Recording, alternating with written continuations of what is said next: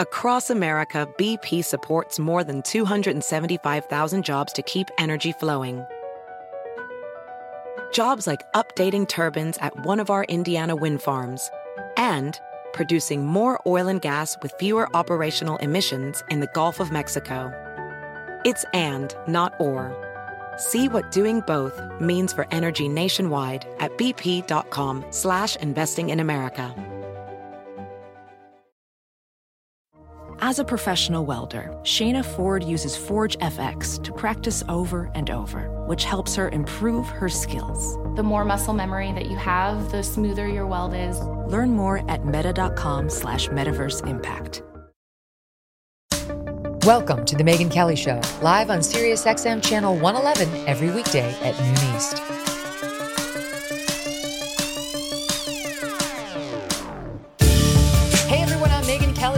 The Megyn Kelly Show. With every passing hour, the 2024 White House race is looking more and more inevitable. The floodgates are opening as former President Donald Trump's endorsements pile up, and Nikki Haley refuses to continue debating Governor Ron DeSantis. There's also a growing list of folks urging the Florida governor to drop out of this race so that it actually can be a two person race between Haley and Trump. Meantime, we've got some stunning new reporting out of Atlanta involving DA Fani Willis and her alleged boyfriend. We'll get to that. Uh, and later, we're going to hear from you. I'm excited to take your calls. Do you owe back taxes? Pandemic relief is now over. Along with hiring thousands of new agents and field officers, the IRS has kicked off 2024 by sending over 5 million pay up letters to those who have unfiled tax returns or balances owed. Oh, joy. Don't waive your rights and speak with them on your own.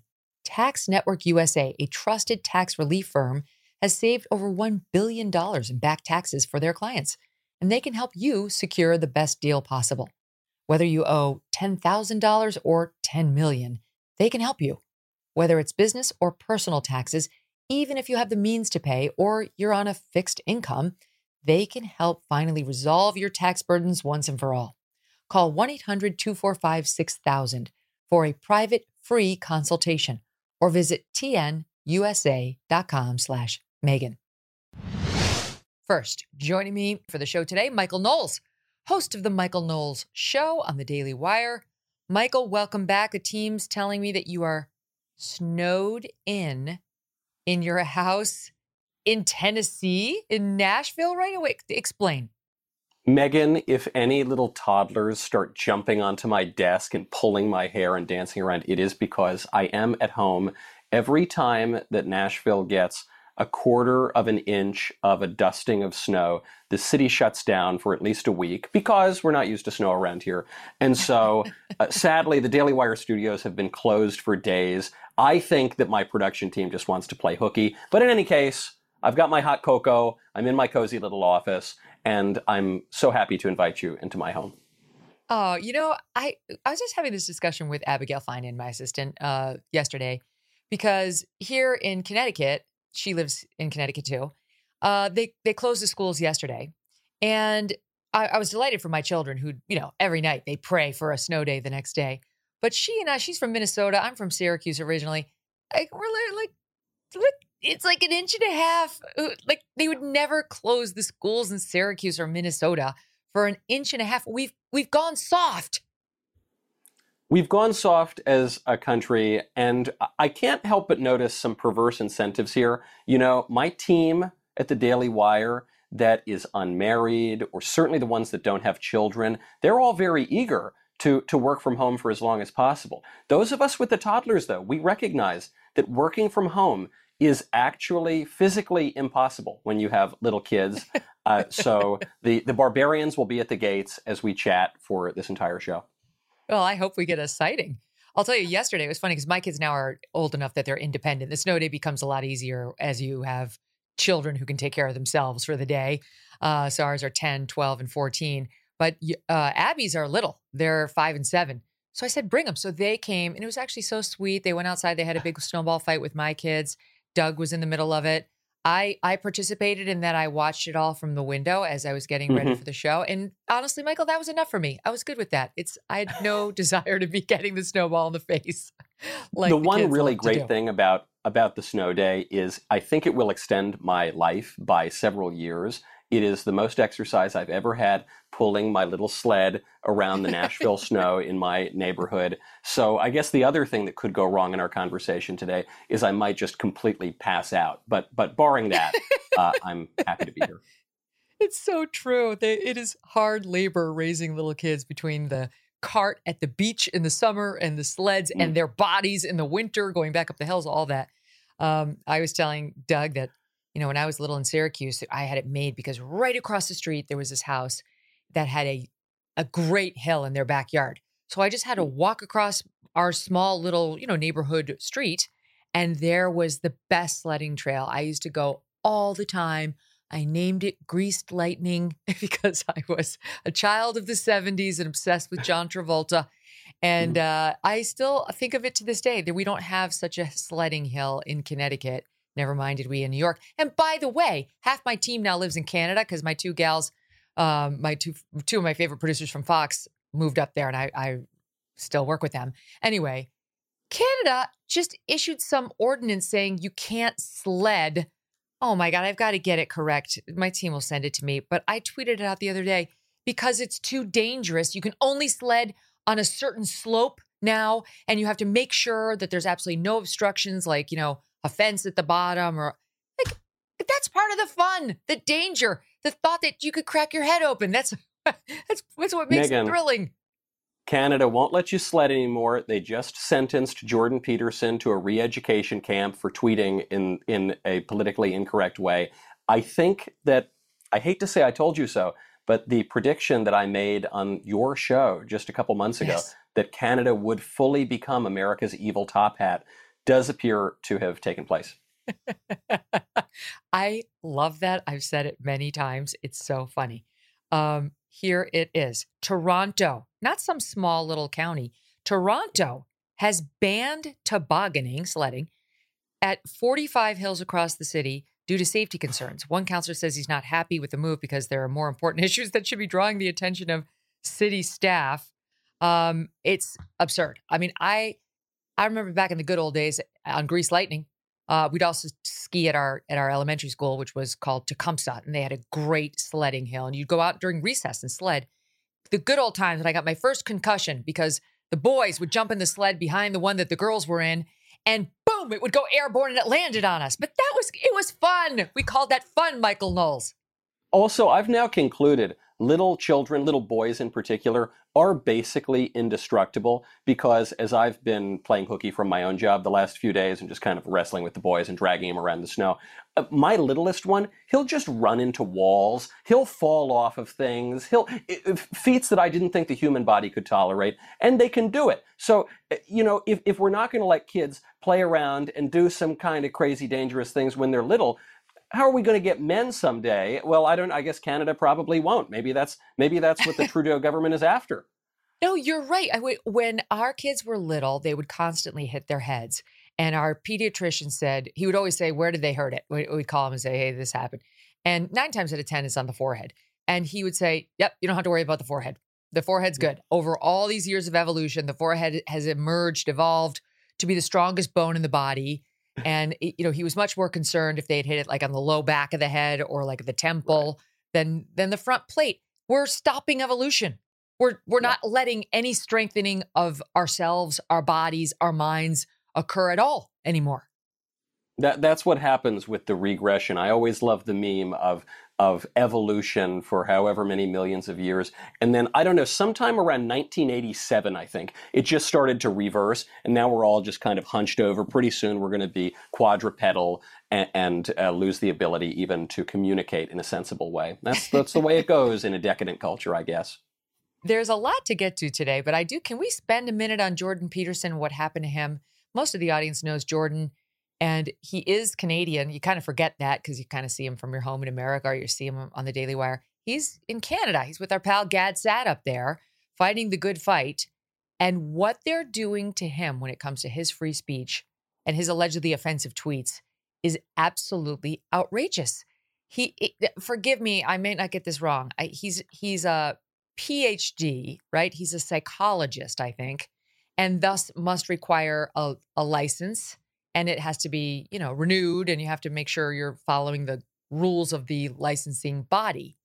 And they're mad if memory serves. I, I didn't refresh myself on his original offense, but it wasn't one of them. They were mad that he said something about how he did not find some obese model beautiful. I'm like, it was his his personal tastes about what's beautiful and what's not was on the list of problematic statements he had made.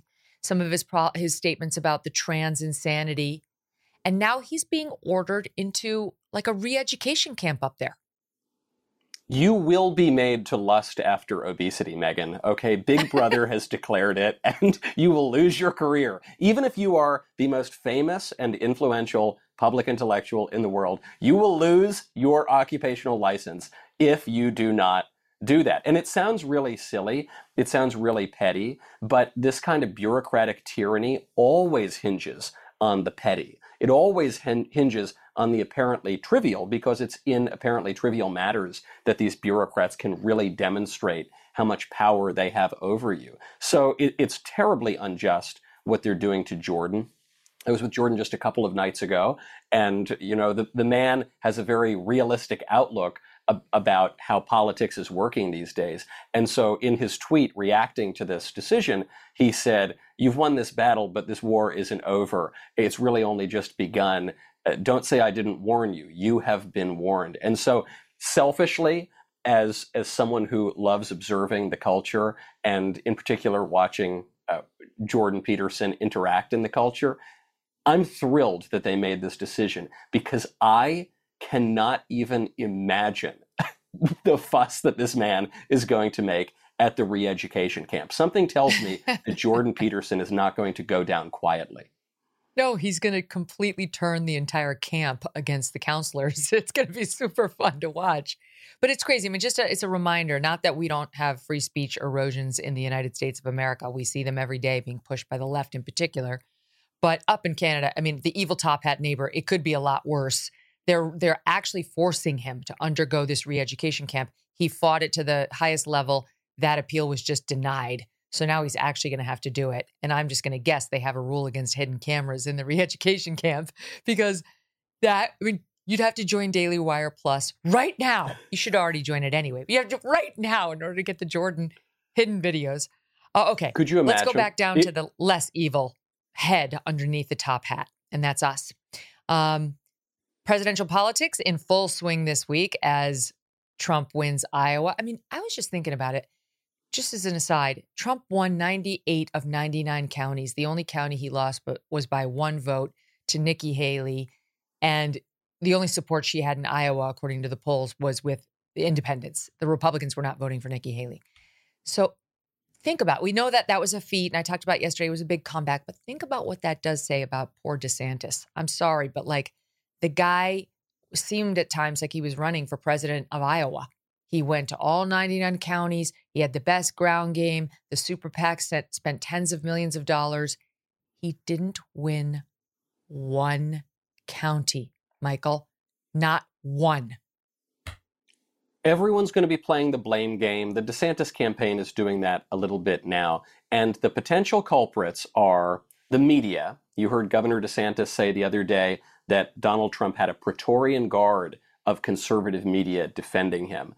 I don't think that's accurate. I think in the early days of the DeSantis campaign, I think the conservative media were overwhelmingly in support of his candidacy. I think Fox gave him a lot of boosts.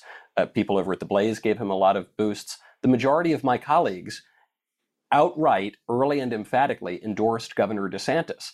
And a lot of other people in the conservative media did as well. So perhaps some of that support uh, leveled out over time.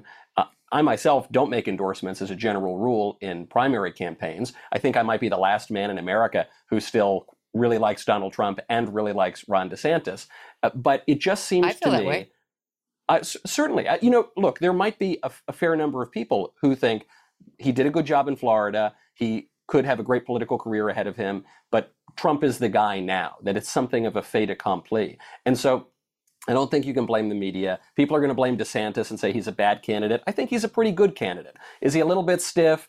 Is he is he quite as fluent and conversational and funny as Trump? Uh, no, he's not. But I think he's actually a very good candidate. I think he's a varsity politician. People are going to blame the campaign. The campaign made a bunch of mistakes, uh, but I don't even think it was a really bad campaign.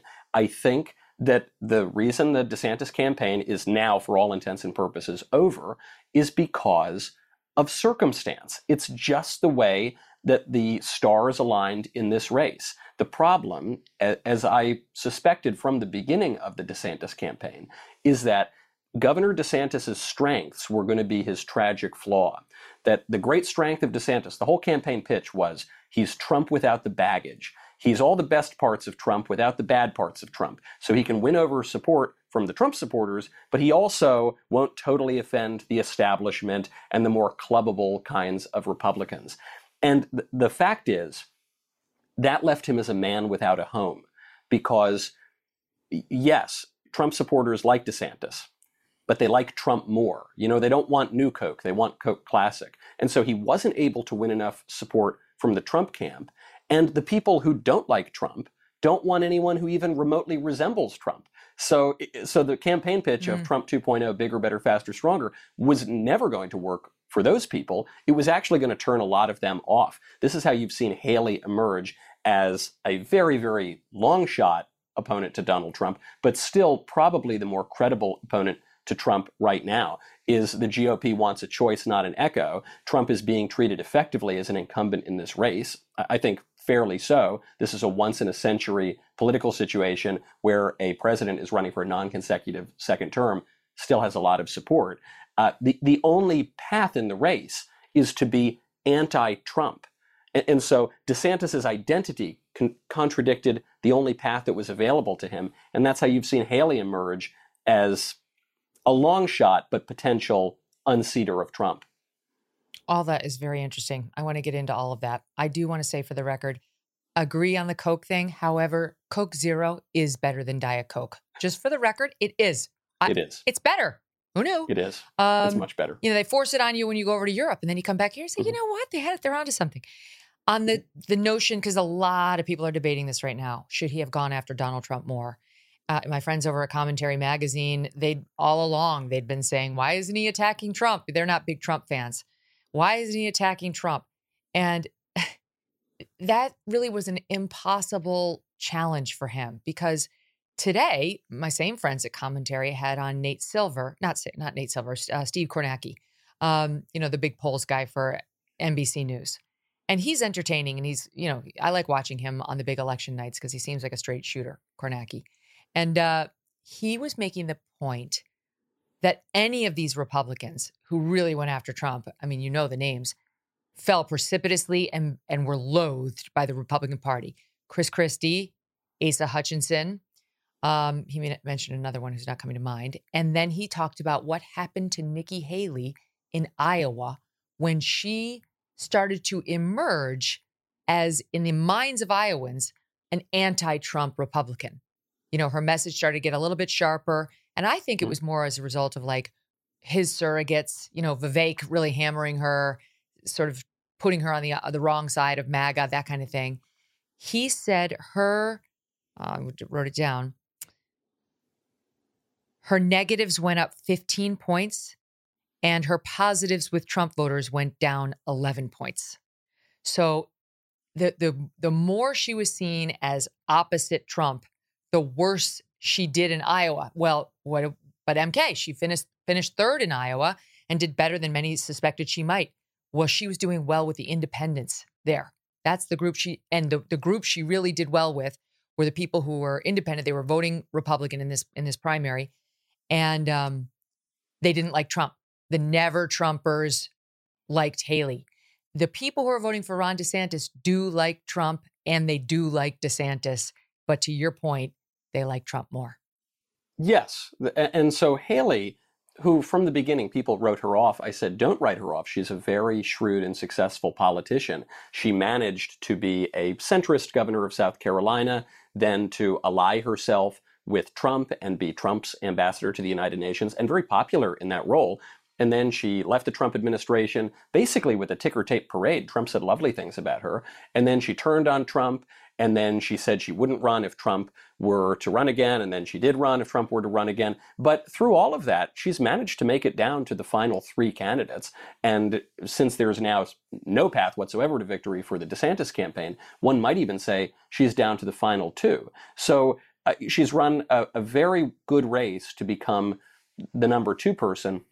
I still don't really see a path to victory for her, even if a lightning bolt comes out of the sky or out of some Democrat against Donald Trump, because, as you say, Megyn, she was popular among independents and Democrats in Iowa, not really among Republicans. Then, when she goes to New Hampshire, where the polls show that she is surging, New Hampshire Republican politics is a little bit different from national Republican politics. Very different. Maybe she does well there. We'll see. She's not even effectively on the ballot in Nevada because the GOP in Nevada is opting for a caucus system, which they used to have there before the state legislators changed it in 2021. The rule is if you're on the primary ballot, which was pushed by the Nevada government, then you can't appear in the caucus. All of the, the other GOP candidates opted for the caucus. So uh, Nevada's not even in play. In South Carolina, Trump is leading by what, 30 points or something like that. Mm-hmm. And, uh, and, and then in, in Michigan, Trump is way, way ahead. That's all before Super Tuesday. So it, it's just impossible to see how this works for anyone. Probably Nikki Haley's game is to try to make a credible showing in New Hampshire, uh, kick DeSantis out of the race, assuming that DeSantis has to get out before Florida so he doesn't suffer a humiliating defeat in his own state, and then try to gobble up uh, enough delegates that she can have a little bit of leverage at the convention. Probably can't pull a George H.W. Bush in 1980, probably doesn't have enough support to say, let's unify the party and I'll be the VP, but she might be able to ask for something in the administration. Uh, but, but other than that, it, th- this whole primary seems to be an exercise in futility, as many of us suspected it was from the very beginning. Um, another thing Kornacki said was that 77% of her supporters in Iowa have negative views of Donald Trump. 70 so the vast majority of her supporters, the people who voted for her in Iowa, do not like Trump. But he pointed out that nationwide, Republicans, about 80% have positive views of Donald Trump. So you're right about the distinction in New Hampshire. It's all well and good to be able to notch a win if she's able to. That's a big if. But the, it's not representative of what's coming her way. She has to win among Republicans, real Republicans, in order to be, become the Republican nominee. And the party, she's not going to find 77, you know, percent uh, who don't like Donald Trump or, or enough to win, uh, who don't like Donald Trump to put her over the edge, you know, going forward. So I don't I think it is not correct to say the answer is to just criticize Donald Trump more, though she's starting no. to. She's starting no, it, to anyway. You know, you're hearing her message get a little sharper and his is getting sharper toward her. And it's, you know, it's interesting but, to me, Michael, because she's kind of trying to paint him as like Joe Biden and Donald Trump is the ticket nobody wants. I'll help you avoid this calamity. There's some truth to that. A lot of people don't want it, but it's probably happening. Then Trump fights back by posting things like this. He, I don't know if you saw on his Truth Social, he posted a picture of Nikki and Hillary merged. It's Hillary Clinton, I think. I forgive me, but it's got like an enormous double chin. I think I don't know if that's actually Hillary Clinton's chin and Nikki Haley's face. It's ve- very unattractive. Do we have it? Can we put it up? Um, and people are like, Trump has a meltdown. Oh, there it is. See? Oh, oh God and it says Haley at the bottom, but it looks like Hillary's hair and Hillary's red pantsuit. Anywho, it's not his meltdown, it's politics. And yeah, it's getting ugly. Thoughts on it? I, I keep seeing these headlines. I saw it in Drudge today. Uh, Trump's meltdown over Haley. It, uh, would he would Matt Drudge have described uh, Trump's criticisms of Vivek just two days ago as a meltdown over Vivek? He went after Vivek in the lead up to the Iowa caucuses. Now they're chummy chummy and, and they're going to be rallying all around the country. Would he have said the same thing about Ron DeSantis 16 months ago? Trump was regularly attacking Ron DeSanctimonious and going after him, but it, it wasn't a meltdown. It's Donald Trump just training his fire on where he sees the threat. The threat was Ron DeSantis in the early days of the primary, such as it is, and he neutralized the threat. Then there was a minor threat from Vivek, who had been actually quite complimentary of Donald Trump, and today is once again complimentary of Trump. Uh, but he saw a little bit of a threat there, and Trump Trump rather is is a sledgehammer. So he's he's not going to have a lot of subtlety. He's going to go after Vivek and say he's fake and he's not MAGA and whatever. Then Vivek is out of the race. And and now it's just logical to train his attention on Haley. But even the way that he's doing it, I mean, you you show me that picture that now I can't get out of my head.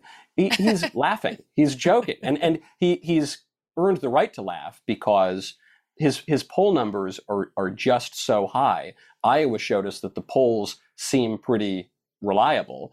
And so he's yeah. really got nothing to worry about outside of the prosecutors or I don't know the, the assassins that the Democrats might send to get him because if if he's allowed to appear on the ballot and people are allowed to vote for him they're going to he he does need to fear those criminal prosecutions the federal ones in particular and honestly the Georgia one if it's if it stays alive we'll get to the news there in a little mm. bit um, you mentioned Vivek he did officially endorse Trump and made his first appearance on the campaign trail with Trump uh, in Atkinson, New Hampshire last night.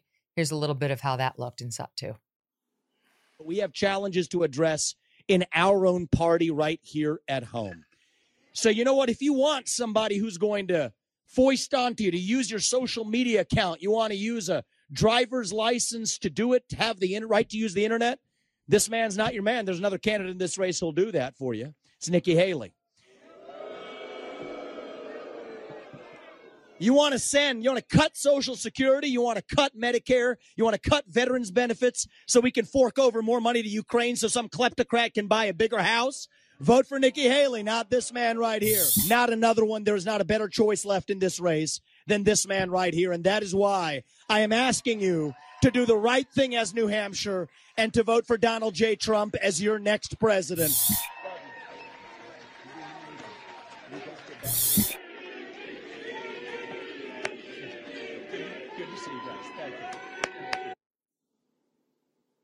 So you could hear some chants of VP in the audience. I mean, look, I'm not a political prognosticator in this way. I don't run campaigns. I don't keep fingers on the tabs of how people are doing with with this focus group or that. But I don't think there's any chance of him choosing Vivek Ramaswamy as his VP. What do you think? It, it seems unlikely because Vivek was a relative unknown. I mean, that's what's so amazing about this race. Nobody had known Vivek. I, I actually go back to college with Vivek. He was at the law school while I was an undergraduate. So I've known that this guy is really sharp and talented for a long time. But the broader public had never heard of him until what, a year ago at most? And, and he went from zero name recognition to polling at something like 8% in the GOP primary and, and doing pretty well. I mean, that, that's very impressive. He outlasted senators and governors. That, that's amazing. But uh, I, I don't. I don't really see Trump picking a- another Trump like figure. You know, Vivek is a very wealthy guy. He leans a little bit populist. He comes from business. He's not a career politician. So Trump already has that. Trump already does that. And, and he'll probably balance out the ticket with someone who complements him. That's what Mike Pence's role as the running mate was in 2016. It's probably not going to be Mike Pence this time, I would imagine. But but I could see someone there more to complement him. Now, would Vivek have a role in an administration? I could easily see that sort of thing happening. Yeah, uh, but maybe. but uh, you know, I, I can't help but notice in those comments from Vivek that Trump is a weirdly unifying figure for the Republican Party because Trump attracts the libertarians. He attracts the people that that whole campaign pitch was Nikki Haley wants to spy on your computer and see what websites you're going to. He, he attracts that side. your real name register under your real name, demask you. But but then he also attracts the traditionalists and the conservatives who are a little bit more willing to wield state power. He, he attracts the people over at Compact Magazine and the American Post Liberal. And he says that we need to focus on strengthening our communities more and we need to use the government to do some good. So he, he actually, maybe for the first time since Reagan, seems to bring together what was once called the three legged stool of conservatism. The traditionalists, the libertarians, and even the foreign policy hawks. Right now, everyone's painting Haley as a neocon. She seems much more uh, inclined toward in foreign intervention than Trump is. But don't forget, Trump is also the guy who brought peace to the Middle East through the Abraham Accords. Trump is the guy who took out Iran's top general. Tr- you know, uh, Trump is the guy who obliterated ISIS in Syria. So he, he was willing to use American military force, I think, in a much more judicious way than some of his predecessors. But for all that we hear that Trump has destroyed and split up the Republican Party, uh, from my vantage, it looks like he's unified those three legs better than anyone since Reagan. If Trump could control his temperament, the party would be behind him 98%. You're Yeah. exactly right. Uh, he he's done the way he governed should have been to the appeal of virtually every single Republican and then some. Um, you know, outside the party as well. It's his temperament that people find objectionable, you know, and the temperament, I'm using that word in a sweeping way. You know, it's the guy who doesn't comply with the subpoena when he gets hit with, you know, like his fighting nature benefits him and undermines him. Um, And some people are just, and they don't want the drama, you know, like I want to go about my life, not me, because I'm a newswoman, but most people want to go about their lives thinking about themselves and their kids and their community and not about Donald Trump. But when he's president, when he's in the national spotlight, he sucks up all the oxygen. It's all you can talk about, all you can think about, all anybody else is talking about. You turn on the evening news, there he is. You turn on the morning news, there he is. You pick up a morning paper, he's there again. The entertainment shows, he's there. The the nightly award shows, he's there. He's everywhere. And people get My- exhausted, right? Exhausted. My friend Allen Estrin, who's the executive director of PragerU, he made this point to me months ago. We were all talking about how it's not really about Donald Trump. It's about the party, or it's about the country, or it's about this policy, or it's this movement. And he said, You know, Michael, I think it really just is about Donald Trump. you know, great men move history sometimes, and Donald Trump is a world historic figure, whether you love him or hate him. And it, it is about him. People are just fascinated by this guy. He operates differently. He's an American original. It makes us pull our hair out sometimes. It makes us cheer sometimes, but but we can't look away from him. And, and Allen's point as a screenwriter in Hollywood is that because of that, because his his role in the narrative is that of the protagonist, that the party is just going to be focused around him as long as he is around. And th- these were back in the days when we thought maybe it'll be DeSantis, maybe it'll be this guy, maybe. But but no, actually, that that observation has proven to be true. And uh, if Donald Trump has dominated headlines and tabloids and, and captured people's attention for 40 years or more now, that's not going to change anytime soon, no matter how much the policy wonks in the GOP might wish it were so. Well, I, I mean, I have said for a long, long time. I remember, oh gosh, I don't remember what year it was, but I was at Guy Benson's wedding, and I was talking to Hugh Hewitt, who was there. We were talking about Trump. This is many years ago, and uh, I said that you know, and this is this point has been made by others too, but just that that's the thing about Trump. You know, it's like you have to take the good with the bad, the, the temperament and the lashing out and like sort of the erratic behavior.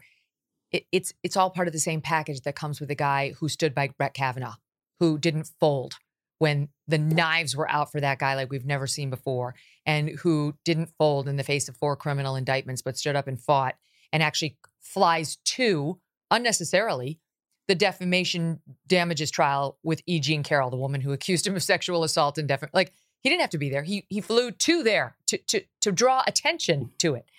It's just it's a complicated package, but it works. It's worked on television as an entertainer. It's worked in the White House as a politician. Not to the taste of everyone. Get it. But here's the interesting thing about Trump eh, along those same lines. On Monday night when he won Iowa, he gets out there and struck a more conciliatory tone, right? Like called DeSantis Ron. it was real progress. Called Haley Yes. Nikki, complimented them, made really nice comments about Melania and the loss of her mom. And, you know, he sounded like a sweet guy, which is a gear that he has. And now here we are today, where not only is he tweeting out the Hillary combined with Nikki face, but he's referring to her as Nimrata, like her the name on her birth tech, uh, birth certificate. Her, her name on her birth certificate is Nimrata Nikki, uh, whatever the maiden name was. And um, why is he referencing her given birth name in a tweet about her today? Right, like you can just hear the MSNBCers like dog whistle, dog. It's this Megyn, is Trump. Do, do you remember the scene in The Godfather where Michael gets beat up by that cop? And he's talking to Tom Hagen and he's talking to Sonny. And he says, I'm going to go, I want to meet up with him and I'm, I'm going to bring a gun and I'm going to assassinate this cop. And, and Sonny says, What? You're an Ivy League guy. You're a military guy. And when you get one punch and, and you, you want to go blow his brains out all over your Ivy League suit, come on, don't take it so personal, Michael. And what does Michael Corleone say to his brother? He says, This is not personal, Sonny. It's strictly business. That business. is what Donald Trump does. That is how the man operates. His critics insist that he's a thin skinned narcissist who takes everything very personally. I don't think that's true at all. He ran a bruising primary against Ted Cruz. He accused Ted Cruz's father of killing Kennedy. He, he called him Lion Ted, L Y I N apostrophe. It was really, really nasty primary. And then the primary is over, and what does Trump do? He says, Oh, he's beautiful, Ted. I like him now. He's good. He's running against Ron DeSanctimonious. Then, then he says, "Oh no, Ron, he did a good job. Nikki did a good job." And then Nikki seems to be a threat again, so he goes after Nikki.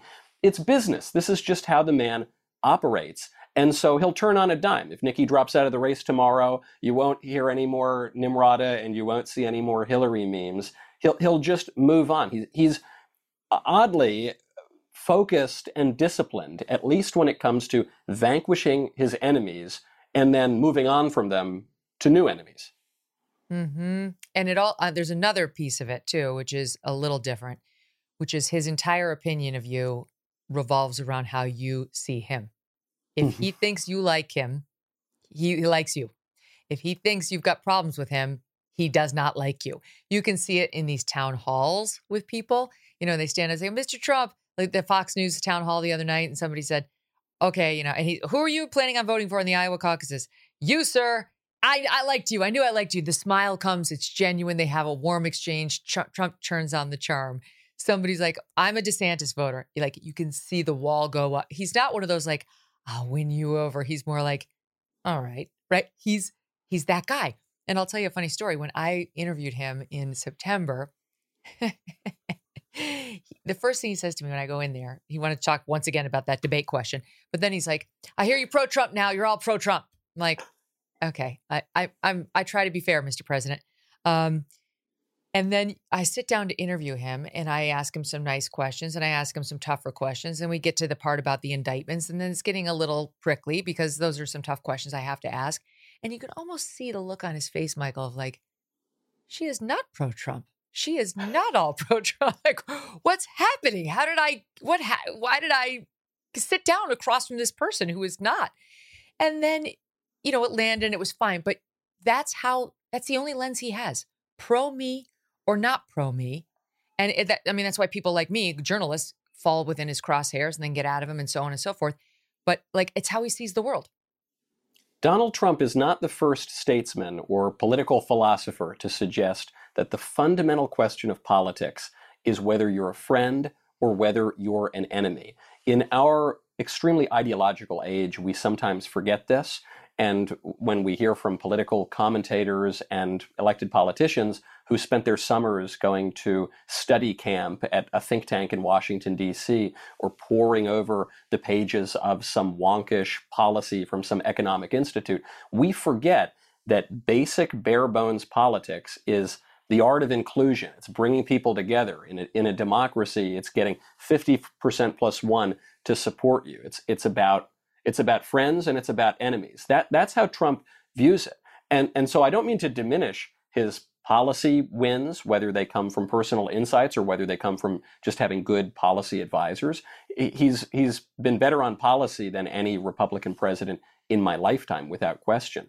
But he gets something that I, I think a, a guy who had a career in New York real estate is going to get better than some career politician, which is that if you're going to win elected office, if you're going to if you're going to actually go to Washington and make laws rather than just go home, you got to win friends and influence people. That has been a consistent theme in his political career, and people will attack it as being shallow or um, self-serving or corrupt, even. But that has been the way Democratic politics has operated from the very beginning.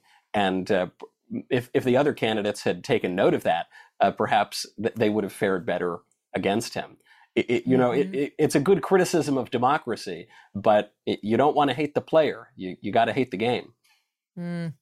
I'll tell you a nice story about Vivek Ramaswamy too, who I I know you know on a personal level before he ran for president. Didn't go to school with him, but I helped him with his books and so on. But um, he ran, and I like Vivek, and I'm I think I'm the main reason that David Sacks wound up in his corner because I made them hmm. make up on my show, debate and help them make up. In any event, then he said the stuff about 9-11 and I hit him hard. It was I thought that was absurd. I didn't like the conspiratorial stuff. And uh, let's just say we've had a couple of private text exchanges about it, which have been fine. They've, they, you know, he's not mad, and I don't back down in my positions either. But then I'll tell you, I invited him on the show after the presidential debate that I hosted, and he said yes right away. He came on the set, and my hairstylist, who's my friend too, and you know, the hair and makeup, those are the best people to ask the opinions of because they see so many people. They have a much wider sampling of humanity than you or I probably do. And right. she not only did he come on, he was very gracious to me and and you know, gave me the interview. Every single like everyone who touched him, the you know the A2, the guy who put the, the mic on him, the guy who made sure he could hear with the earphones, the cameraman, the, my hair and makeup team, which had to you know make sure he was camera ready, like gracious, kind, try to earn pe- or learn people's names. I mean, he was there for a total of eight minutes. Um, so it's like even if you hit them, even if they recognize you might not be totally in their camp, I think the great ones can get past it, can give you an interview, can be polite and understand like the nature of journalism, how it works, how it, it can't be too friendly, other or or it yeah. stinks and the interviews get no pickup. And you know, once you recognize somebody's in the tank for somebody, well, how much do you trust them? If you want that as right. your as your news product, then just go get go get go to that. If you want that for Trump, go listen to Steve Bannon every day. You're good. That's that's fine. If you want that for Vivek, go listen to Tim Pool every day. There's nothing wrong with what those guys do. It's just a different product, right? Anyway, I have respect for all these guys. I don't have respect for the other side. Joe Biden would never sit for an interview with me. Same as Hillary Clinton, as she was out there saying I was a terrific journalist because I had this contentious exchange with Trump. Never once sat with me. Never agreed, even when the left was loving me, because she quite literally did not have the balls, neither physically nor theoretically, nor in, in no way. So, anyway, there's my little rant about our weak politicians and our strong ones but but also think about Megyn, your role here and this kind of funny exchange. I heard you were pro-Trump. Are you an anti-Trump now? Which side are you on? You say, well, I, am a complex person that has lots of different views, and I'm my own identity, and I, you know, I don't just li- exist to serve a politician or another. But your interview with President Trump helped him more than many other interviews he's done, in as much as people listened to it, people heard his views, how his views have changed since 2020 or 2016. They saw him grappling with some tough questions. They see that the guy still has some muscles on him. He can still engage with tough questions. You know, it, it's uh, a yes man is not a true friend to anybody. And it certainly doesn't make for interesting TV. It's so true. And honestly, I got to take a break, but I want to say this other thing. So Ron DeSantis eventually got to the point where he engaged with adversarial media. I mean, really adversarial, like MSNBC. But his first foray into media, other than the ones who loved him, uh, included an, a sit down with yours truly, which I appreciated. He was extremely gracious, and so was his wife. Um, but I do think that was one of his mistakes. As we do sort of the post mortem, I realize it's a little too soon. He's still in the race. But as we do that for Ron DeSantis, I really do think that was a big mistake. He should have put himself out there. It was a mistake to only go to sycophants for the first three, four months of his campaign or the time leading up to the launch of the campaign, he can do it. He can debate. He's smart. He can defend himself and his positions very well. Why would he choose to hide behind the banner of the protective conservative media sphere? That made no sense to me. I think he's finally come around to that because, as I say, I see him on Morning Joe now, uh, but too late. Too late. All right, Michael Knowles. Let me take a pause right there. Quick, quick break. Michael's with us for the show. Don't go anywhere. Do you owe back taxes? Pandemic relief is now over. Along with hiring thousands of new agents and field officers, the IRS has kicked off 2024 by sending over 5 million pay up letters to those who have unfiled tax returns or balances owed. Oh, joy. Don't waive your rights and speak with them on your own. Tax Network USA, a trusted tax relief firm, has saved over $1 billion in back taxes for their clients, and they can help you secure the best deal possible. Whether you owe $10,000 or 10 million, they can help you. Whether it's business or personal taxes, even if you have the means to pay or you're on a fixed income, they can help finally resolve your tax burdens once and for all. Call 1 800 245 6000 for a private free consultation or visit tnusa.com slash Megyn. Michael, my team was reminding me during the break that not only were those things happening with Vivek that I just mentioned, but like Canadian Debbie, Debbie Murphy, my uh, one of my EPs, was saying he saw her on the stage when he was, you know, coming up, and he used her name. Like he remembered, he was like, Debbie, oh, I'm so sorry, I was lost, and that he came by himself. He didn't have a team of people surrounding him. You know, he, didn't need an entourage. Like all that stuff is to the guy's credit. I really do hope that he's got a long future in politics, and I don't want to hear any more about 9 11. Okay. Um, here is the reaction from the sitting president of the United States to the drama happening over on the GOP side. Take a look and to listen at the commander in chief. You know, it's kind of funny. All these Republican candidates in the primary trying to beat Donald Trump. I'm still the only person to ever beat Donald Trump.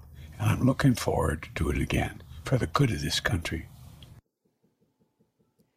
Okay, so I got a couple of questions for you. First of all, why is he sitting at the kitty table? He looks like he's down here. He's like down here with his little hands like this, right? Doesn't he? Like like a like I'm a like a little person.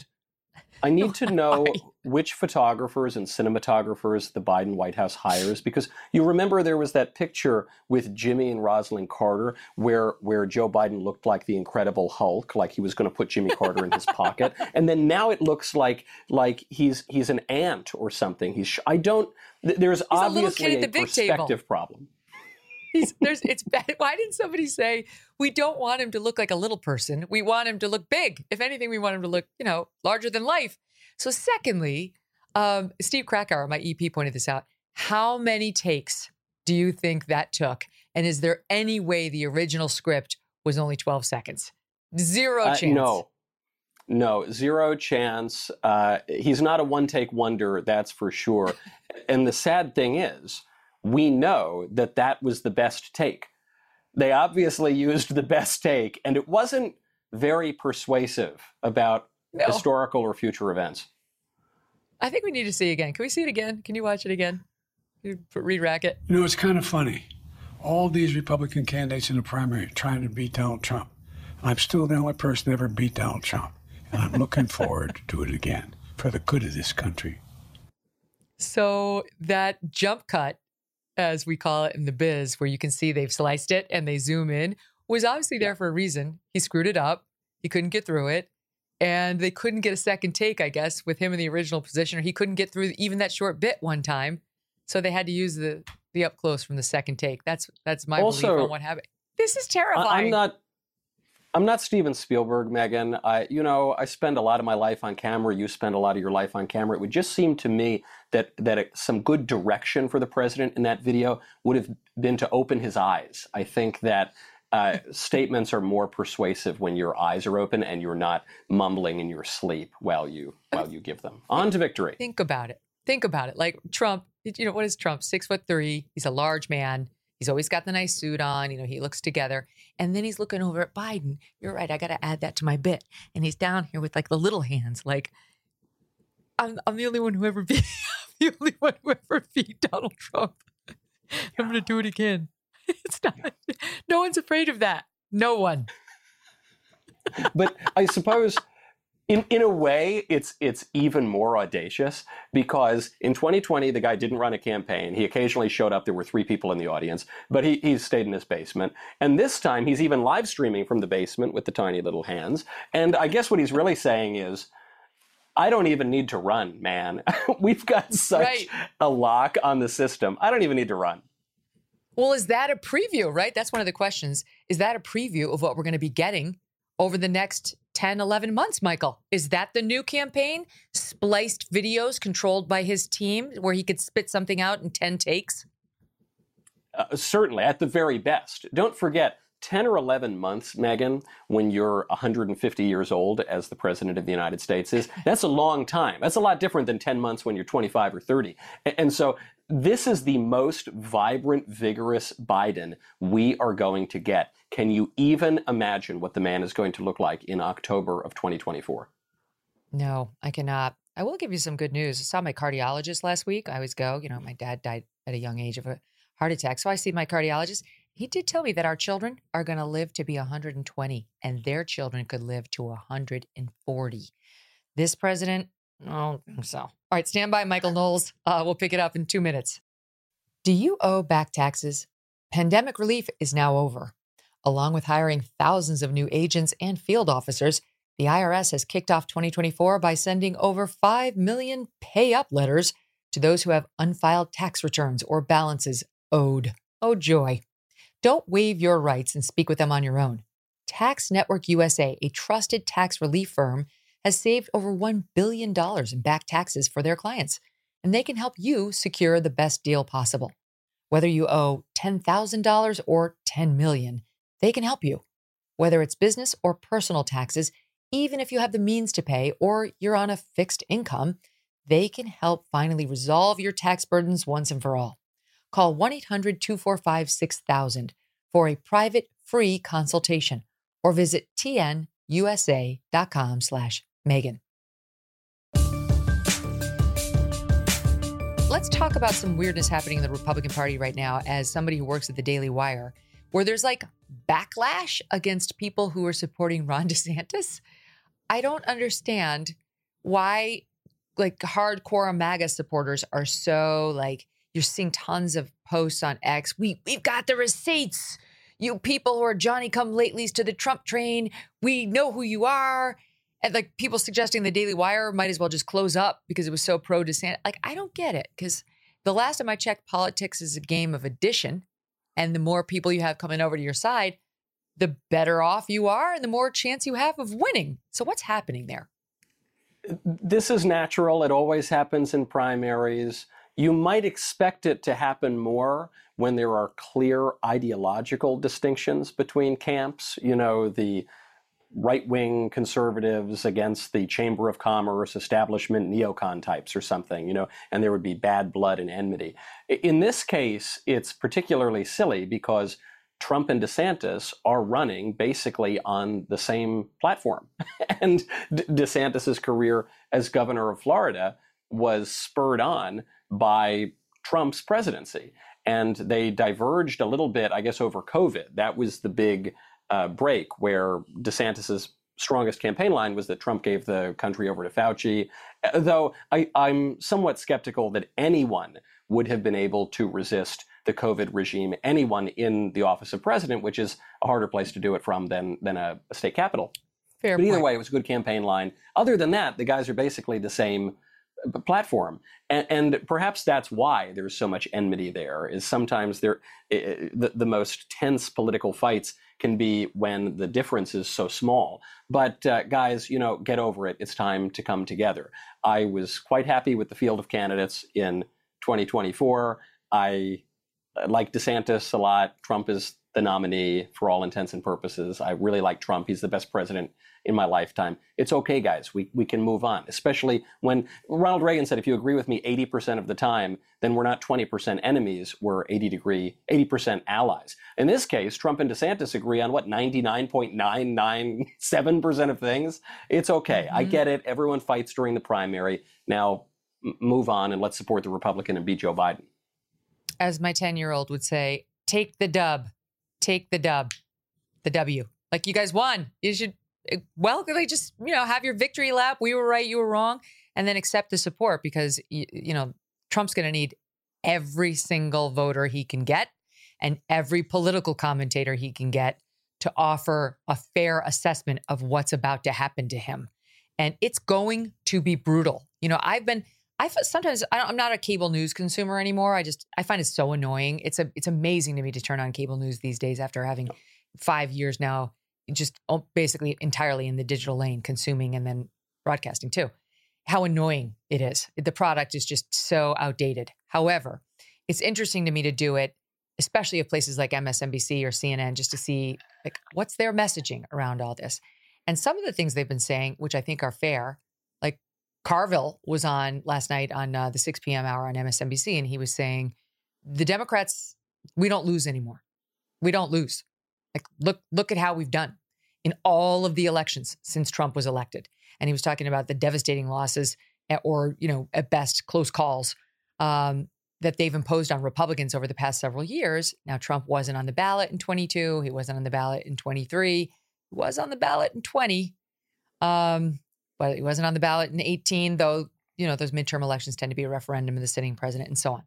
But they're basically but, but the saying, midterm elections, Megyn, are a referendum, and they almost always cut against whoever, whichever yep. political party has the White House. So sure, you can say there was some backlash against Trump there, but that would be true of any president. And I'm totally with you on your point here when you say, look, he wasn't on the ballot in this election, he wasn't on the ballot in that election. And even in 2020, I'm not going to go so far as to say that, you know, there was a, a, secret cabal of people rigging the ballots. I think there were all sorts of problems with that election. I think there was clear evidence of fraud in certain places. I think in Pennsylvania, they violated the state constitution to push the widespread mail in ballots. But even if you think there wasn't enough fraud to have swung the election, in any case, I think everybody has to admit that they, the Democrats changed all of the election rules in the weeks and months before that election to favor them uh, especially with the widespread mail-ins. Obviously, they'd been pushing to get rid of voter ID for many, many years, and, uh, and and they used COVID as the excuse to do that. So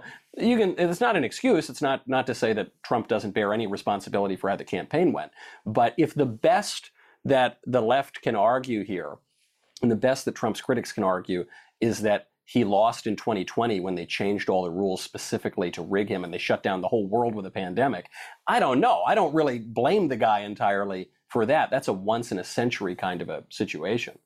Mm-hmm. But the nonstop coverage of his legal trials will try to paint him in the worst possible light. And the Democrats, right now, their ink is dry. Right now, they've been sitting it out. They have not been fighting the battle that we've been watching over the past couple of months. That's been Republicans doing infighting amongst themselves. The Democrats have been sitting on the sidelines like, okay, this is great. Go for it. Wait till we get involved. And they're about to. And Andy McCarthy has a long post up on this over on uh, National Review. I love Andy. I think he's brilliant. And he's been saying all along that he really, really, really believes that the Democrats wanted Trump to be the nominee. And of course, it's because they think he's the most easily beatable with the lawfare that they're going to do to him and how much this is going to be in the press. And here's just like, I thought it was interesting that David Axelrod tweeted this out understanding that this is Andy's, the brilliant Andy McCarthy is saying this is so. And I know we're all saying that, like, everybody sees what's coming, but like these are people who are saying, no, I'm telling you, it's going to be a, a, a game changer. It's, it could make the difference. David Axelrod tweets the following It's become too easy to skip over the obvious but staggering point about 24, partly because none of the remaining GOP candidates and all too few of the party's elected leaders are willing to make it. Colon. The Republican Party is steaming toward nominating a candidate for POTUS who is facing four criminal indictments, including one for plotting to overturn a free and fair election. He very well could be a convicted felon by the Republican convention in July. And he could win! Exclamation point. We should not lose sight of the meaning of this.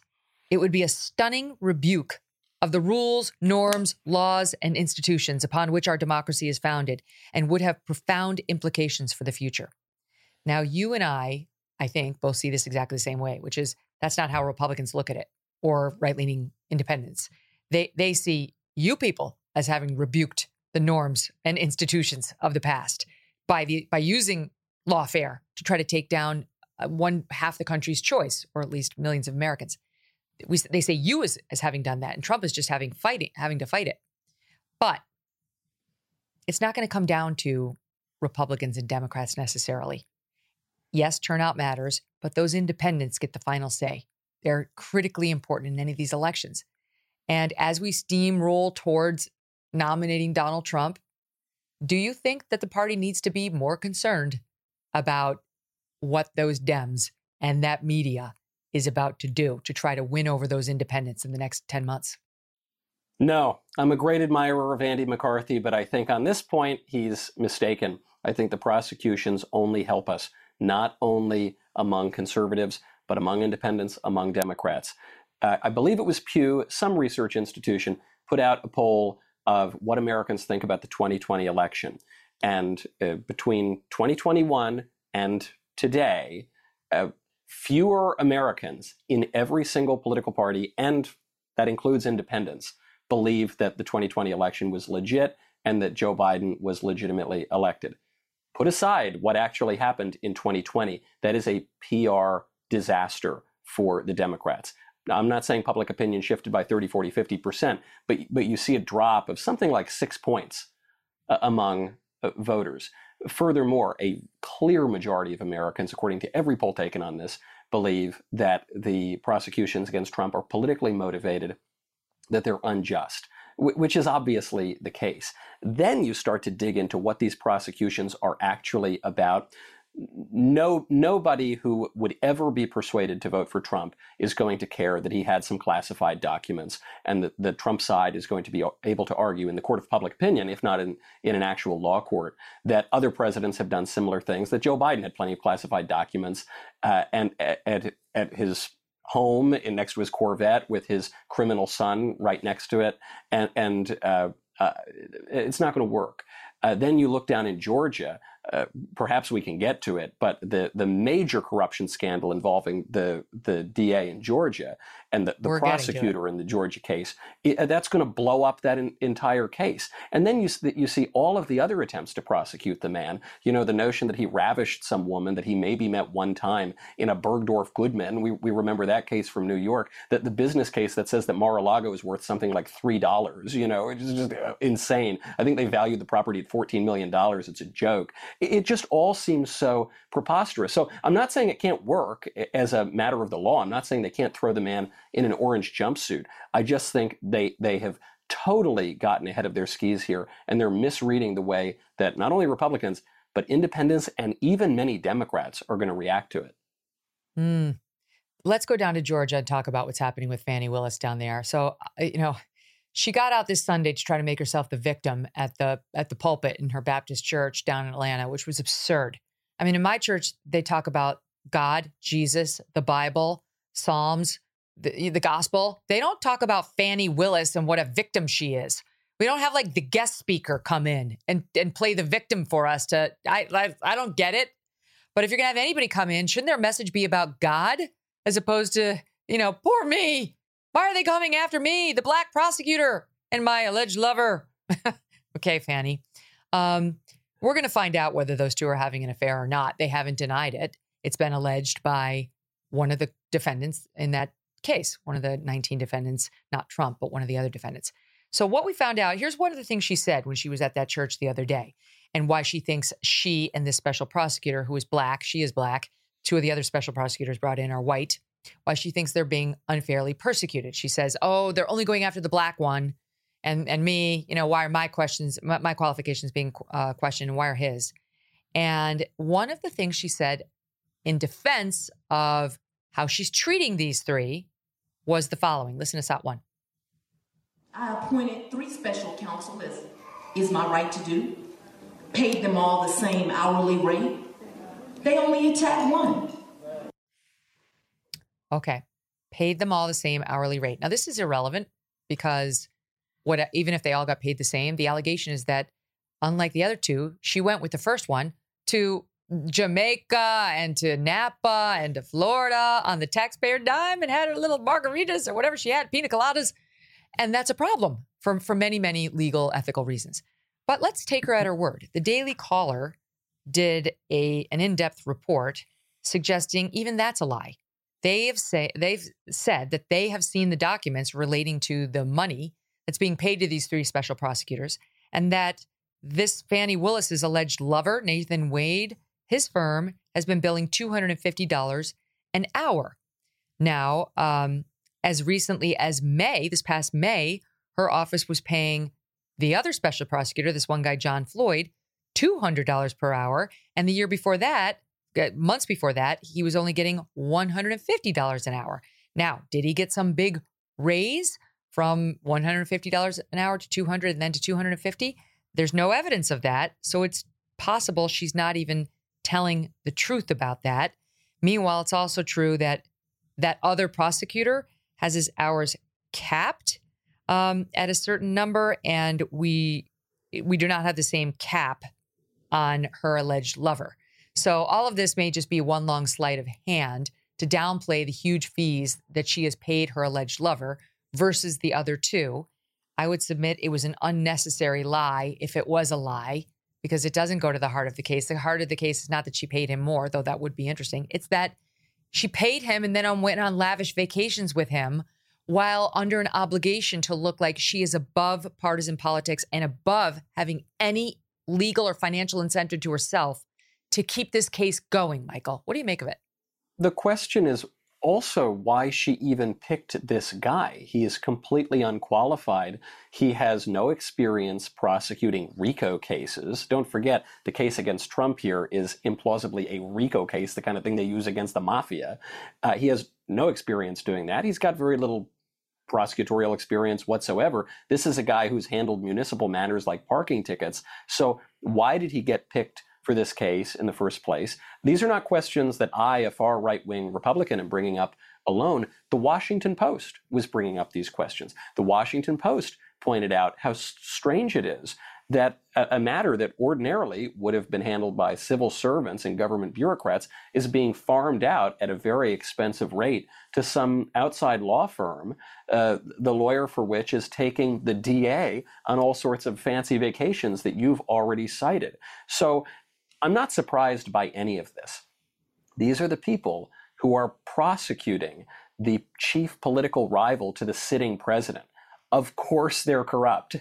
These are the people who are mm-hmm. bringing about a constitutional crisis totally unprecedented with no legal or political basis whatsoever. Yeah, these are very, very corrupt people. Uh, but now we're learning a, a, how pervasive that corruption is that it involve it involves everything you want from a good political scandal it involves graft it involves weaponizing the government against your enemies and it might even involve romance. Mm. Um, the na- the latest news on that is attorneys for a media co- coalition. I don't know who else is in there. I know CNN is one of them. Is now asking the Georgia dr- judge overseeing Nathan Wade's divorce proceeding to unseal his divorce records, saying this possible relationship has now become a matter of public concern. And I've told the audience before, they're seeking Fani Willis's deposition in that divorce proceeding. We'll find out why. But the lawyer for one of Trump's co defendants who filed this motion to get Fani Willis booted from the case, as well as her whole office, says she has seen the records, that she was provided access to them before they were sealed, and is saying those two are in an extramarital affair. Um, and that even though the stuff is sealed, she'll be able to prove it once they unseal it. He filed for divorce from his wife November 2nd, 2021, which was literally the day after he started working for Fani Willis. The allegation is that the affair preceded that. And she said, Hey, why don't you come over and work for me? He filed for divorce, did it, and now they've been seeing the world together. This, people, you have to understand. Some people might be saying, So they're having an affair, who cares?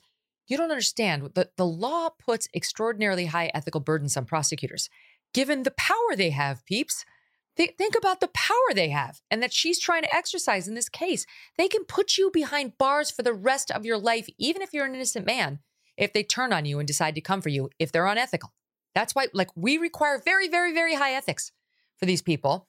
And we require more than that they have the ethics. We require them to behave in a way that it's beyond any appearance of impropriety. It can't even have the stank of impropriety. Fani you're in trouble. And you tell me, Michael, I don't know if you watched any of like the speech she gave at that church. Do we have a soundbite from the other day? Um, take a look at her. Take take a look at her in action, talking about how you know they're going to play the race card against her. Just watch this. Why does Commissioner Thorne and so many others question my decision in a special counsel. I appointed three special counsel as is my right to do, paid them all the same hourly rate. They only attacked one. First thing they say, oh, she gonna play the race card now. But no, God, isn't it them who's playing the race card when they only question one? Why are they so surprised that a diverse team that I assembled, your child, can accomplish extraordinary things? God, wasn't it them that attacked this lawyer of impeccable credentials? How come God, the same black man I hired, was acceptable when a Republican in another county hired him and paid him twice the rate? Oh, y'all ain't hear me. Why is the white male Republican's judgment good enough, but the black female Democrats not? I don't know. I mean, in, in our church, we talk about the gospel, but okay. Um, so you tell me because there's a very good chance that this trial is going to be broadcast. Unlike the federal trials, I, I expect there will be cameras inside this courtroom. And if Fani Willis is the one trying this case, pulling any of that nonsense, Michael, she may win over a Georgia uh, jury, an Atlanta jury. She very well may do it, but she is not going to win over the nation to the point earlier about whether these four prosecutions actually play a role in turning those critical independents against Trump. They're going to see what they're dealing with here. The way that you know that the defendants have got this woman dead to rights is not even just her refusal to deny the allegations, but it's that immediate playing of the race card. And going further, you know, she's taking the Lord's name in vain here. this right. is all vanity, the, the way that she's playing this race card. Oh, why me? Why me? Why am I being held accountable for my corruption and my actions?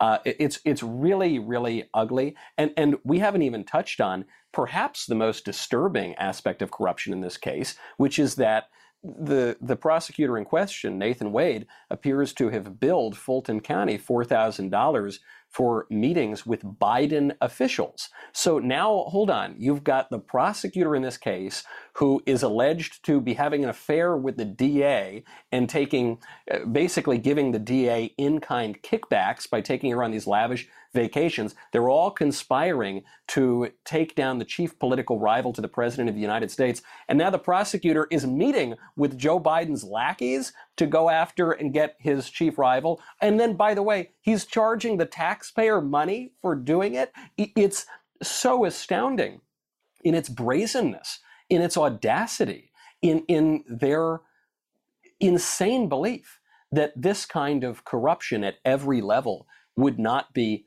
exposed. Will they be right. held to account for that as a legal matter? I'm not sure. But as you say, Megyn, as, as a matter of PR, th- there is nobody in his right mind who could think that this is anything but profoundly corrupt. And stupid. It's stupid. This was just a dumbass move. You, you know better. You know better as a lawyer, never mind as a prosecutor. Um, it, it's not about your skin color. It's about what's up here, Fani. That's what you need to work on. Um, okay, let's shift gears because I always love hearing Michael Knowles on anything cultural. And there's been a couple stories in the news that I, I want to get to with you. All right, so I confess I never watched this show, The Boys. Um, and I have yet to watch True Detective, which is surprising because I love true crime. Uh, but it's on my list. So apparently there's this gal who starred in both of those. Her name is Erin Moriarty, and she's 29 years old, and she's a beautiful actress but she's decided to completely change her face. This is a picture of her before, which I think was relatively recent, you know, within the past year or so.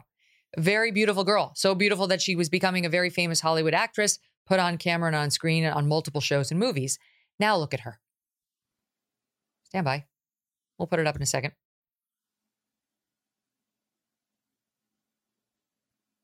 Look at that. She's got the Kim Kardashian lips. She's made her nose so skinny, it looks like a pencil now. She's got like what appear to me to be cheek implants. You know, you like huge, the, the cheekbones are like out to here. Look at she look like a nice, beautiful, natural gal. And I'm sorry not to pick on this Moriarty gal, but this like more and more young women are doing this, Michael.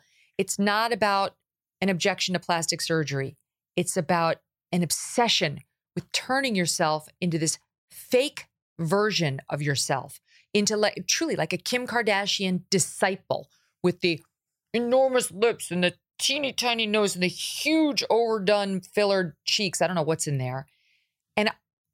I, I find it like a sign of mental illness. It's extremely upsetting. It's a it's a massive turnoff to me. I really want to get in the heads of these young girls and say, please don't do this. What do you make of it? It's not just an individual mental illness, it's actually a social illness. The reason that a beautiful girl would do something like this, and she's not the only one, is because we're living in hyper reality.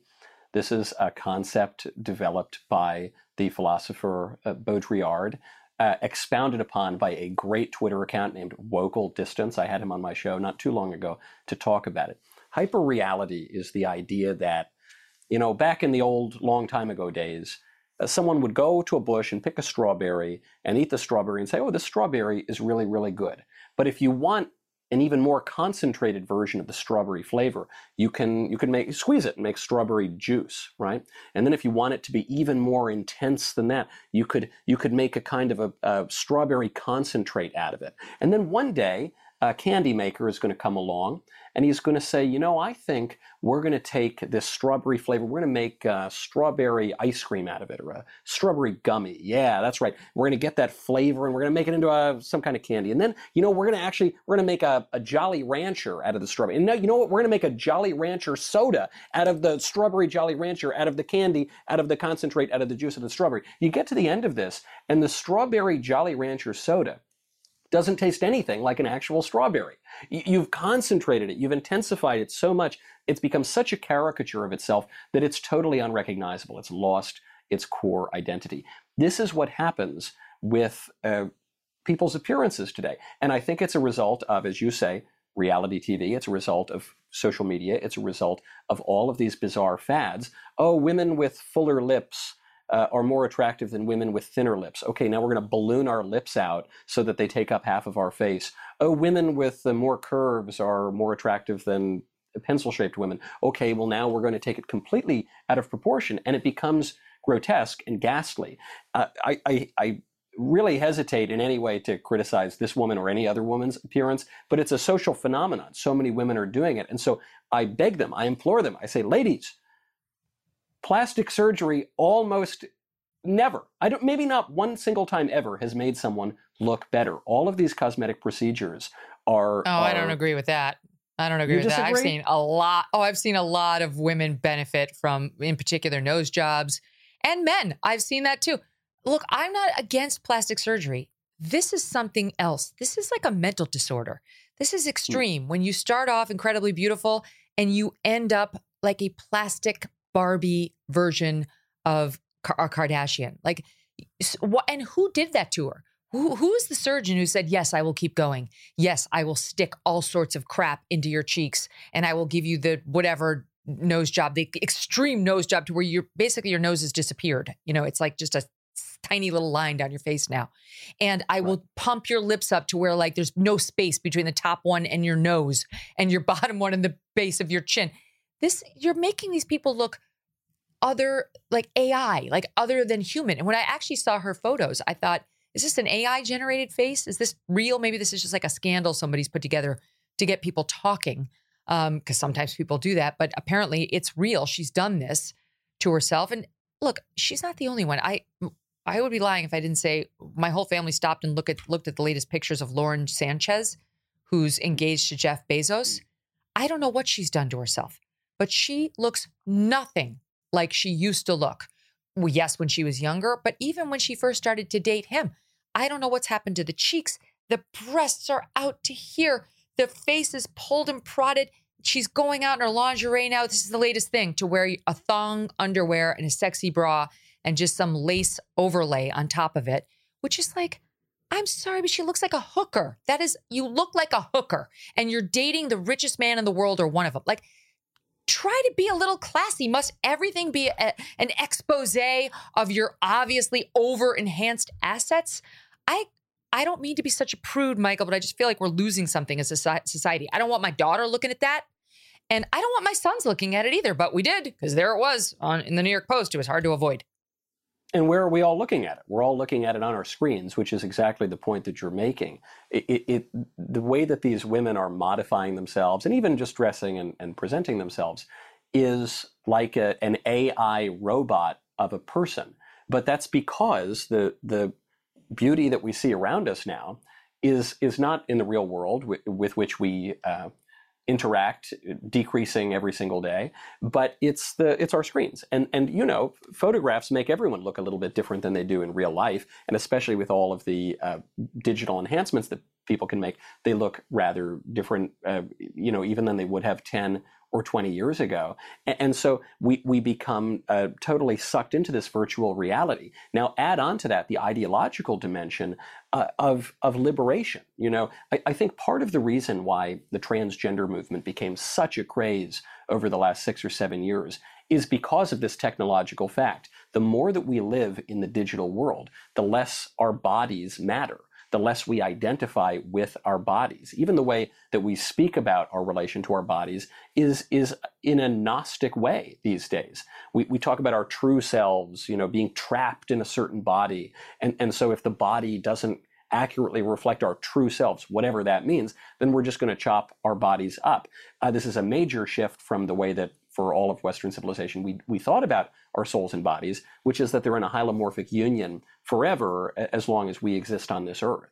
Uh, but if you think, no, my body is just an accident, you know, and I can I can change it to better correspond to my true metaphysical self, then you're going to start chopping yourself up and ballooning out other parts and injecting poison into your face. And there's really no end of that. You know, it's a real not to not to sound too religious here, but it's a real trick of the devil. It's just a vice and an addiction and a temptation that's going to leave you looking, in the most extreme case, like Michael Jackson, which seems to be the standard of beauty that a lot of young women are aiming toward. Yes, or like that's that uh, that socialite. She's Swiss, I think. They call her the Cat Woman online, yeah. or she's just like you can't even recognize. She looks like a cat. She looks like a human cat now. I just look. I think somebody needs to intervene. I feel like these are unethical plastic surgeons. Someone needs to say, I used to watch that show Nip Tuck back in the day. It was entertaining. Then it got really weird and dark, but it was kind of cool. And uh, you know, somebody needs to step in when you see that you've got an addict here. You know, you, like the same way that the bartender will say when the guy's barfing at the end of the bar asking for another glass of scotch, "It's time for you to stop, sir." The plastic surgeon needs to say, "It's time for you to stop, madam. Like you've gone too far. This is an aesthetic that you're going for. It should literally be a nip or a tuck. It shouldn't be." Like this drastic makeover of already beautiful women who are obviously suffering mentally. That's my own judgment. I realize I'm passing it and it's not my life to lead, it's theirs. I just feel like I really hope this isn't the truth for my daughter when she gets older. And I hope it's not the truth for America's daughters. Because, you know, the point you just fine, made, Megyn, fine. Well, it's so important because what you said is, look, there's an objective standard here, and we can tell that okay, if you want to do a little bit, little bit of work here or there, maybe that's within reason. But the people who totally transform themselves in this way that is uh, making them look worse, that that we we shouldn't be doing that. Someone should intervene. But what that implies is that there are objective standards. There's objective standards of health, of sanity, of beauty, of truth of morality. And I certainly think that. I think reasonable people think that. But in our yeah. culture, we're, we're told now that everything is subjective, everything is relative, and the only moral criterion that matters is consent. So if an adult consents to do something, increasingly, even if a child consents to do something, if you ask the left, then they should be permitted to do that, even if it's uh, going to harm them, even if it's objectively disordered. So then, then like, we face but, but, this It's like we're getting rid of regular faces. Like we're getting rid of real human faces. You know, I've told the audience I'm in the I'm in the midst. I've gone off and read some other things in the meantime. I'm going to be honest, the book is dragging, but I've been listening to Barbra Streisand's um, biography, her memoir. It's almost a thousand pages. It goes on. But I have to say, I appreciate the fact she talks about in the book. She never got a nose job because she was worried that it was going to change her voice. But also, she says she kind of likes her nose. Like she likes her face the way it is. It's a very large nose, but it works on her. And Barbra Streisand, like you see her in Funny Girl and you see her in The Way We Were, and she's got real moments of beauty. but we're kind of losing that. I just feel like more and more I see these young girls and they look just like this plasticized version of this girl, where like everything is skinny and then like puffed out. Like you've got the certain things that are allowed to be skinny, and then you've got the things that must be puffed out, like your cheeks and your lips and your ass and your breasts over the top. And it's like, who's in there? What what was what used to be there?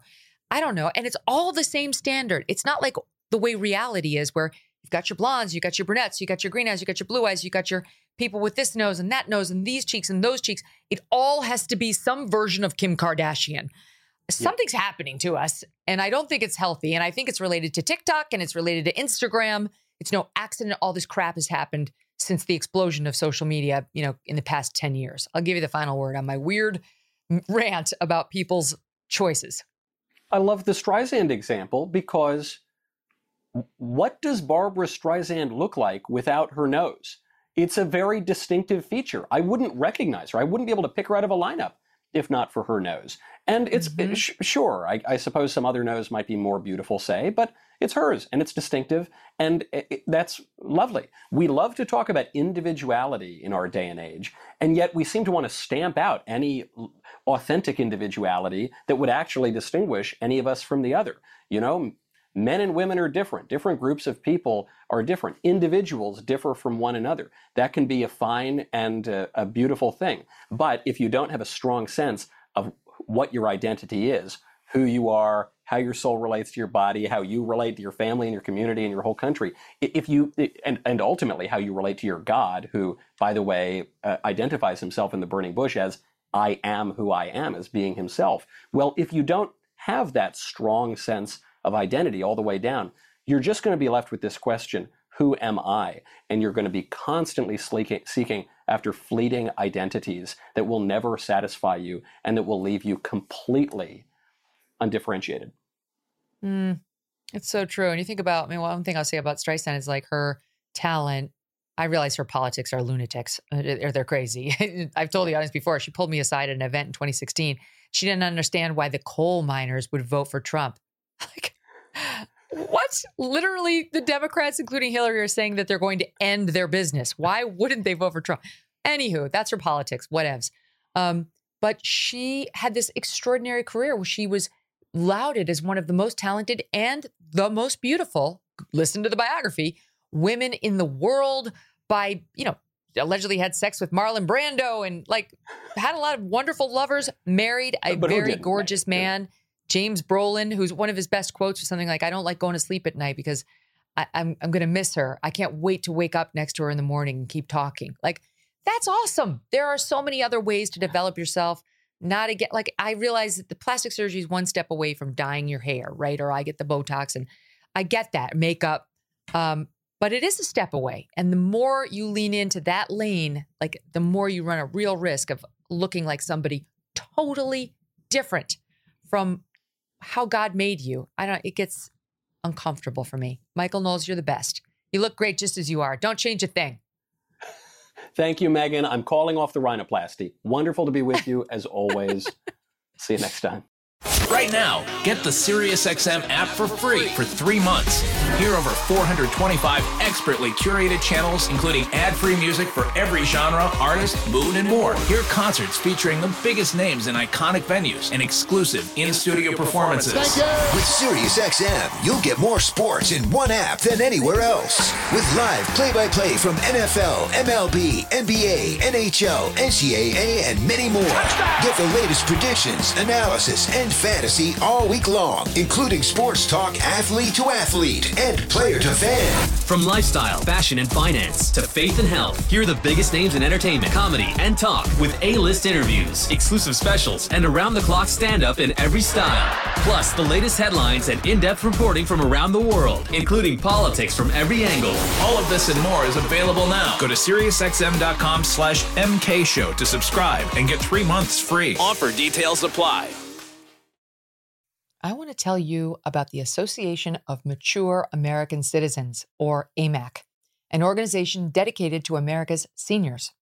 AMAC stands out today by not only advocating for senior issues, but also by pushing for conservative values that affect us all. Imagine that. Not like that other organization. If you join, You're not just supporting America's senior citizens, you can become part of a movement defending our freedoms and securing our nation's future.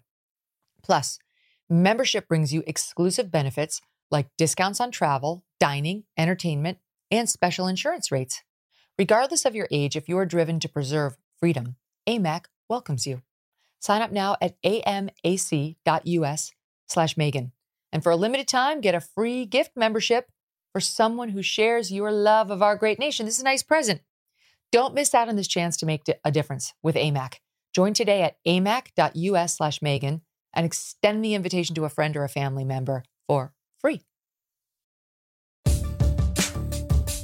All right, let's kick it off with Felix in Connecticut. Felix, what do you make of how the GOP primary is going? Hi. Uh, well, first and foremost, I have to say, Megyn, please tell Doug, your husband, thank you for that wonderful book. I called in when he was on with you, and I Oh. ordered the book. It was phenomenal. Loved it. Read oh, it that's so nice. Thank you. It's called The Mysterious Case of Rudolf Diesel, and it went back on the New York Times bestseller list just this week. He's crushing it. So thank you, Felix, for buying the book. All of our fans have been so supportive. Very much appreciate it. Oh, you're welcome. So the the caucus, yes, I, I think all the other, uh, you know, Ron and, and they've got to drop out. It's clearly the best path for for Trump. We need to get behind him uh, because the Democrats are going to throw everything they have against us, and we need to consolidate around him, who is clearly going to be the the, you know the voice of, of the conservative movement and and he has been and i think that's what All right, let me ask you this: Can, can he want. win? Because DeSantis supporters, some others say, you know, how does he? You know, he lost seven million votes.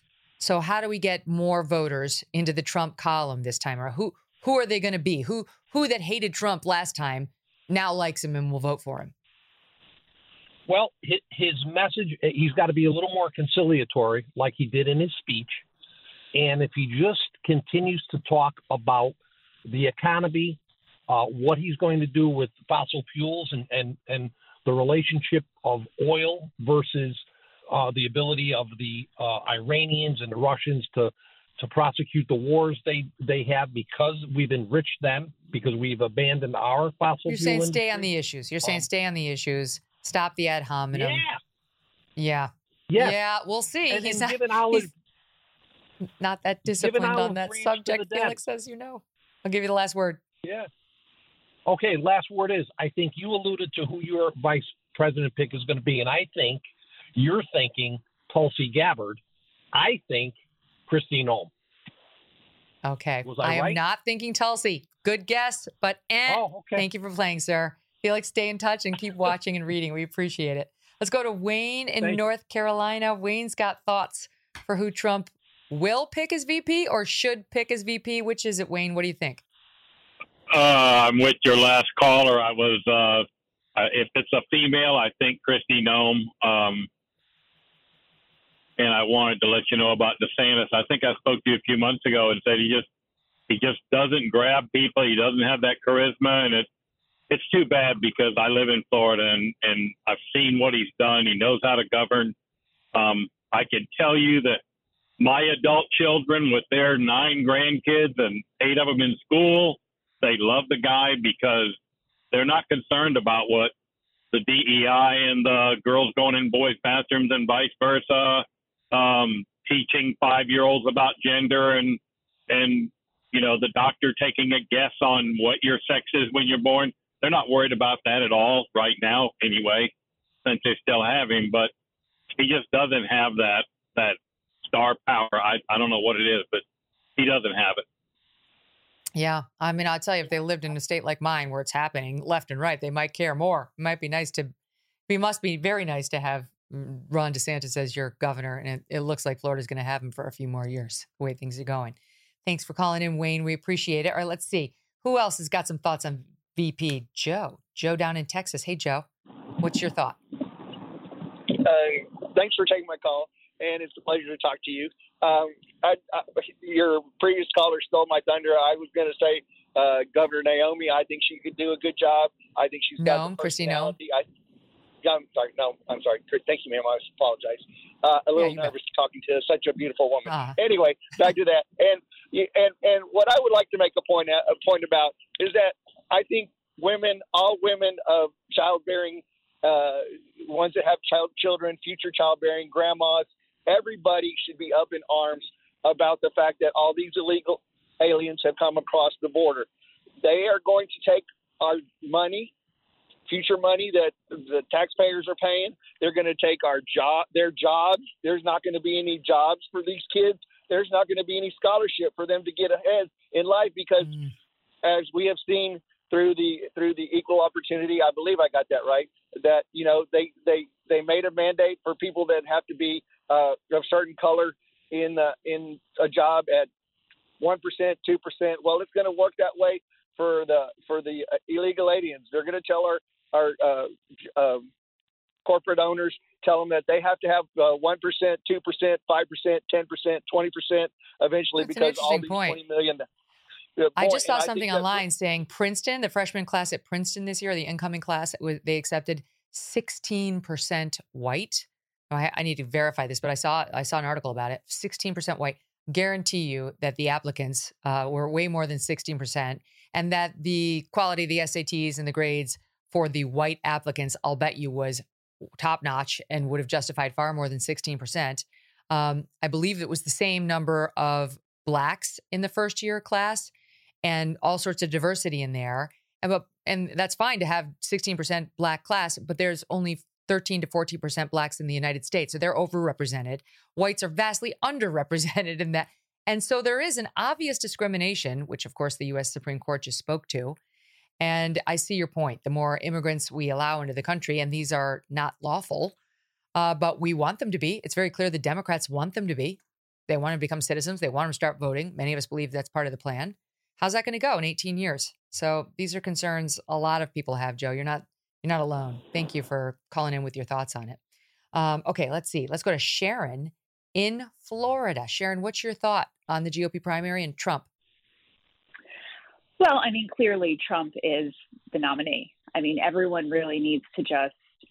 I, I'm listen. I like Trump a lot. I voted for him the first time. Do I wish there was some other option? Sure, but there's not because we are going to lose this country if something. I mean, he cannot put Nikki Haley on the ticket. There's no Why? way. I mean, I think she's just as much of a Democrat as Joe Biden. I don't see anything even Republican or independent about her. I just find her very, I don't know, annoying. I, I just, I really don't like her. I find she talks down. She kind of talks out of both sides of her mouth. I just, I'm not interested in her at all. And the way mm-hmm. things are going, I just think there needs to be real change and something's got to give. I mean, I was listening to your last caller. There are so many things, even in Florida, that, you know, I can't believe people are not upset about, like really, truly upset. I mean, I, I mean, the way things are at the grocery store, the way things are. I mean, your last caller was talking about, and you were saying about. I heard, you know, the the percentage of, um, you know, white people that were accepted to were Princeton. I'm seeing it mm-hmm. here. I mean, there is such discrimination in these schools for white white boys. I mean, I have a son. Right. I have three girls and a boy. Um, I mean, I'm, I'm in Florida, and literally, I have an issue at my school where, you know, they give these standardized tests. He was really high on the first one. The second one, he went down a little, like a little bit, right? It was, you know, he got a five, he got like a lower five. Um, you know, they're the teacher is saying, well, he doesn't he doesn't take it seriously. Well, what are you talking about? You know what I mean? Like they're all they're embracing mediocrity in schools. They're no, Sharon, I I share these feelings. I feel like yeah, the, my three white children, but in particular the boys, they're they're oh, going to oh, have to get if they were to get if they were going to get into any sort of top tier school, and I don't want them going to the Harvards of the world, but any top Neither do school, I. They're going to have to have over a 4.0. They're going to have perf- have to have perfect scores on the SATs or the AC. Otherwise, they and won't even, even be candidates. They won't even be oh, yeah. and, and, and be capped. Like it's absurd. These are terrible, absurd, unattainable standards. We're not pushing our kids to do any of that crap. But I'm just saying, if if you wanted them to go, like my husband went to Duke, if we wanted them to go to Duke, that we'd have to ruin their childhoods in order for them to get in now because they're white and they happen to be boys? So we're telling these kids, I am seeing this firsthand. I have a son who's incredibly intelligent. And I'm not just saying that, like he was tested, the, the county tested him. Um, now, well, he's too confident. I, that's, I'm not Oh, sending him to school for you to tell me he. I'm glad he's confident. I say this Yeah. all the time. Oh, it's, it's like you and your husband would be like, be- oh, we'll work on that. We'll undermine him more at Yeah. home. I, I'm sorry to Oh, cut I you was off. I only have a- 14 seconds before the computer ends our call, but I hear everything you said. I share your frustrations. And you're right. I mean, maybe the answer is we just let these school systems fall apart and a new one will rise up that's better and more fair. All the best to you, Sharon. All the best to all my audience for listening and calling in. Really appreciate it. We'll do it more often. Thanks for listening to The Megyn Kelly Show. No BS, no agenda, and no fear.